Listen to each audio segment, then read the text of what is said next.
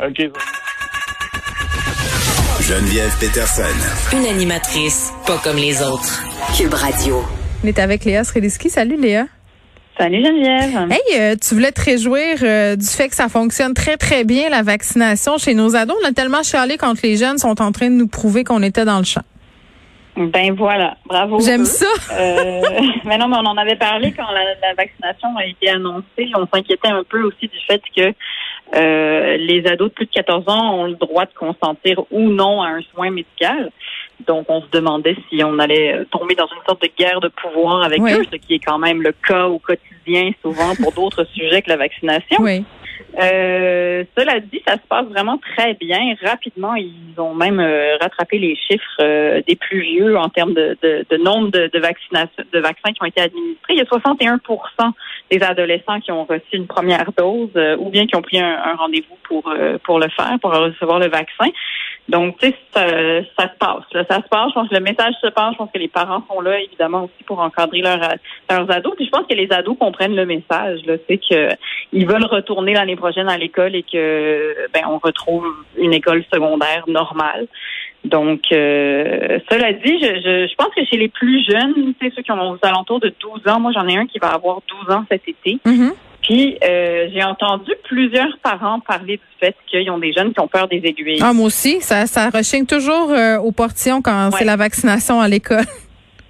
Oui, ben c'est ça. Puis euh, c'est une génération qui a quand même l'habitude. Ben, je dis cette génération-là, je veux dire, je pense que ça fait longtemps qu'on donne des vaccins dans les écoles. là. Oui. Mais euh, par exemple, mon fils qui est en quatrième année a reçu euh, deux doses de vaccin contre le VPH. On fait ça en quatrième année. Maintenant, on vaccine toute la classe. Mhm. C'est une très bonne chose.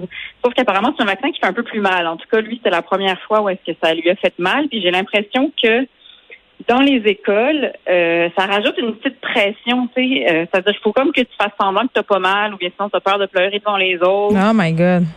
Tu sais, ça rajoute à l'histoire des vaccins. Oui, non, c'est vrai. Puis moi, ma fille me parlait, elle dit, ah, mais ma fille, elle a pas encore 12 ans, mais elle anticipe son vaccin à venir. OK? Puis elle me disait, Ben mais oui. maman, la dernière fois, quand j'ai eu mon vaccin, j'ai fait un petit choc vagal, là. Tu- elle essayait de, de façon détournée. Puis elle, elle me disait, en plus, puis c'est ça qu'il faut, elle me disait, ouais, mais tu m'as pas dit là, que c'était pas très risqué chez les jeunes d'attraper la COVID, là? Ça, ça peut pas vraiment m'arriver. J'étais comme, non, non, c'est pas tout à fait ça que j'ai dit. Donc, euh, je voyais qu'il y a quand même, puis je pense qu'il faut pas négliger ça, cette part-là, puis on a tendance à en rire comme adulte, mais c'est pas juste les enfants. Je suis absolument certaine, Léa, qu'il y a des adultes dans la tranche des 18-35 qui rechignent, qui vont pas se faire vacciner en ce moment parce que ça leur tente pas l'aiguille. Tu sais, là, on a vu beaucoup d'images à la télé. Moi, j'ai quatre télés dans le studio ici, là. Je trouvais tellement l'aiguille longue, là. Je me disais, arrêtez de la montrer. Ça va dissuader les gens d'y aller. Ça fait pas mal en passant. On sent rien. Ça fait le, le vaccin contre la COVID. Moi personnellement, c'est le vaccin qui m'a fait le moins mal de toute ma vie. J'ai pas senti. rien senti. Sincèrement, j'ai rien, j'ai rien senti.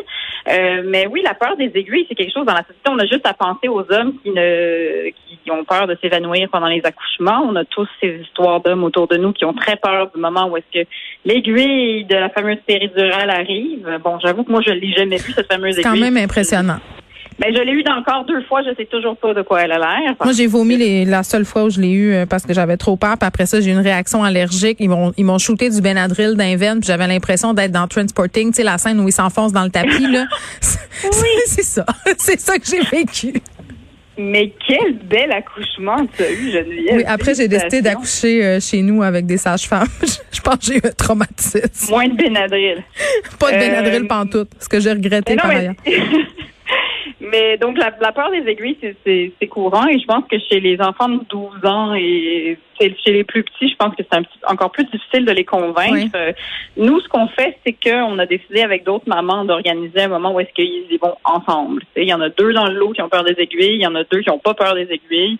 Fait qu'on essaye de faire une sorte de ben, je sais pas, comme un, un groupe, dans le fond, un groupe, c'est Mm. une fête, comme on se fait tous ensemble, on se prépare tous à aller au secondaire. C'est fait que ça, c'est notre solution. Bon, il faut parler des bénéfices. Puis moi, je d'habitude, j'organise une fête post-vaccin, un souper spécial. On se commande de la bouffe. Au pire, ça, ça, ça les aide à passer au travers ce moment-là.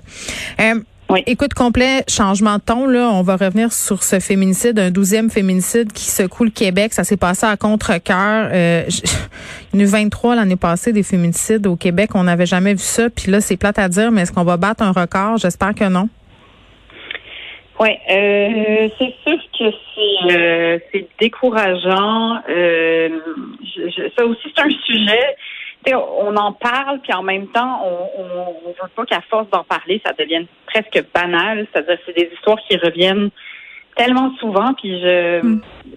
j'ai peur. J'espère qu'on élève des nouvelles générations de gars qui sentent qu'ils ont d'autres recours parce que on, le sent trop souvent, cette espèce de spirale qui t'entraîne vers le bas, vers une détresse qui fait que tu as l'impression que tu perds tout, puis tu finis par euh, commettre des gestes euh, irréparables.